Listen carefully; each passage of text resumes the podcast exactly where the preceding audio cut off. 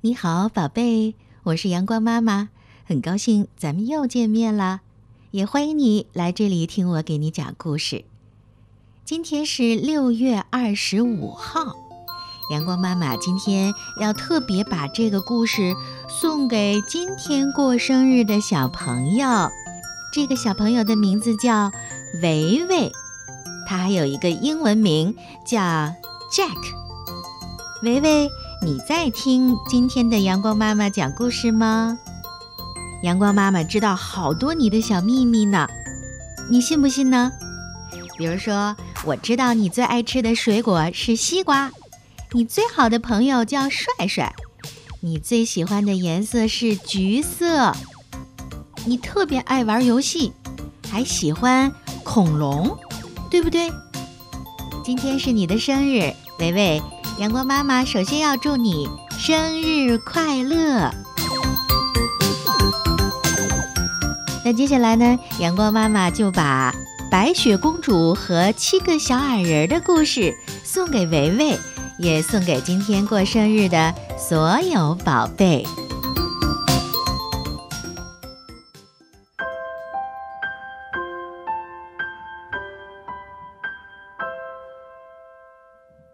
很久很久以前的一天，那是一个寒冷的冬天，雪花像羽毛那样在天空中飘飘洒洒。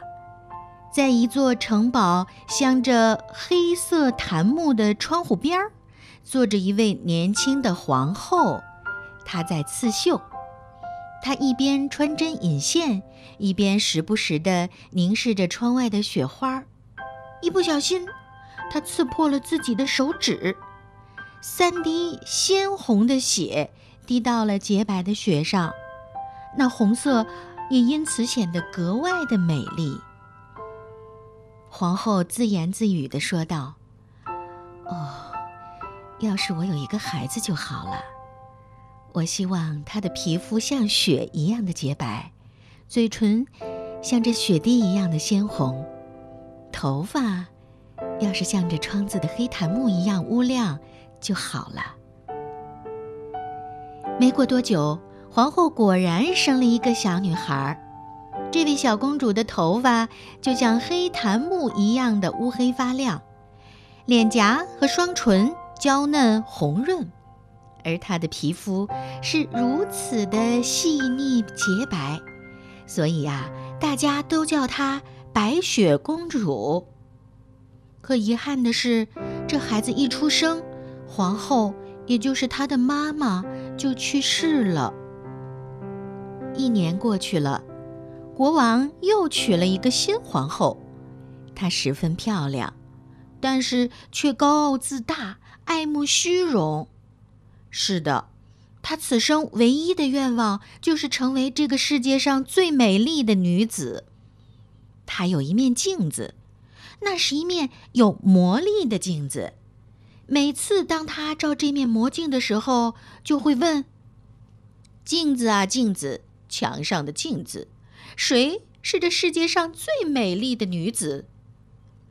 魔镜就会回答说：“哦，皇后，普天之下，您是最美丽的女子。”听魔镜这样说，皇后觉得非常满意。因为他知道他的魔镜说的永远都是真话。时光流逝，白雪公主也在渐渐的长大，出落的一年比一年更加漂亮，更加标致了。当她七岁的时候，长得就像是春光一般的明媚动人。然后呢，有一次啊，皇后又站在魔镜前问道。镜子啊，镜子，墙上的镜子，谁是这世界上最美丽的女子？这个时候，魔镜回答道：“皇后，您罕见绝美。然而，秀发乌亮如黑檀的白雪公主，比您美丽一千倍。”一听魔镜这个话，皇后暴跳如雷，她嫉妒的脸色发绿。从那儿开始，每当他看见白雪公主，他的心脏就一阵一阵的颠倒错乱。对这个纯洁的孩子的美丽，他是多么的仇恨在心呐！这种嫉妒的情绪就像是野草一样，在皇后的心里疯长，以至于她整日整夜都不得安宁。到了最后，她实在无法忍受了，就派了一个忠心的猎人，让他把白雪公主带到森林里处置掉。给我带一个信物回来，他补充道。那样我才能放心，你确实照我说的去做了。猎人于是就把白雪公主领到了树林里，但是，但是当他要动手的时候，白雪公主流下了眼泪，恳求道：“哦，求求您了，亲爱的猎人，求您发发慈悲吧！假如您肯放我走，我愿意走得远远的。”到深山老林里去，永远都不再回来。心软的猎人很乐意帮助这个甜美纯洁的小女孩。他说：“好吧，那你赶紧跑吧，可怜的孩子。愿森林里的野兽也能对你仁慈点儿。”就这样，猎人带回了一颗野猪的心作为信物。坏皇后以为这就是白雪公主的心。把它煮来吃掉了。再说小小的白雪公主，她迷路了，走进了森林深处，在她头顶除了树叶还是树叶，无穷无尽的树叶；在她的周围除了树干还是树干，成百上千。他真不知道该怎么办，他开始跑起来，跑过那些参差不齐的石头。穿过荆棘丛生的灌木，一路上他遇到了很多野兽，但是野兽们都没有伤害他。他跑啊跑，跑了一整天，穿过了一个又一个林子，翻过七座高高的小山。最后，当太阳刚刚下山的时候，他来到一座小小的木屋前，他坐落在一个树木葱茏的幽谷中。小木屋的门是开着的，家里没有一个人。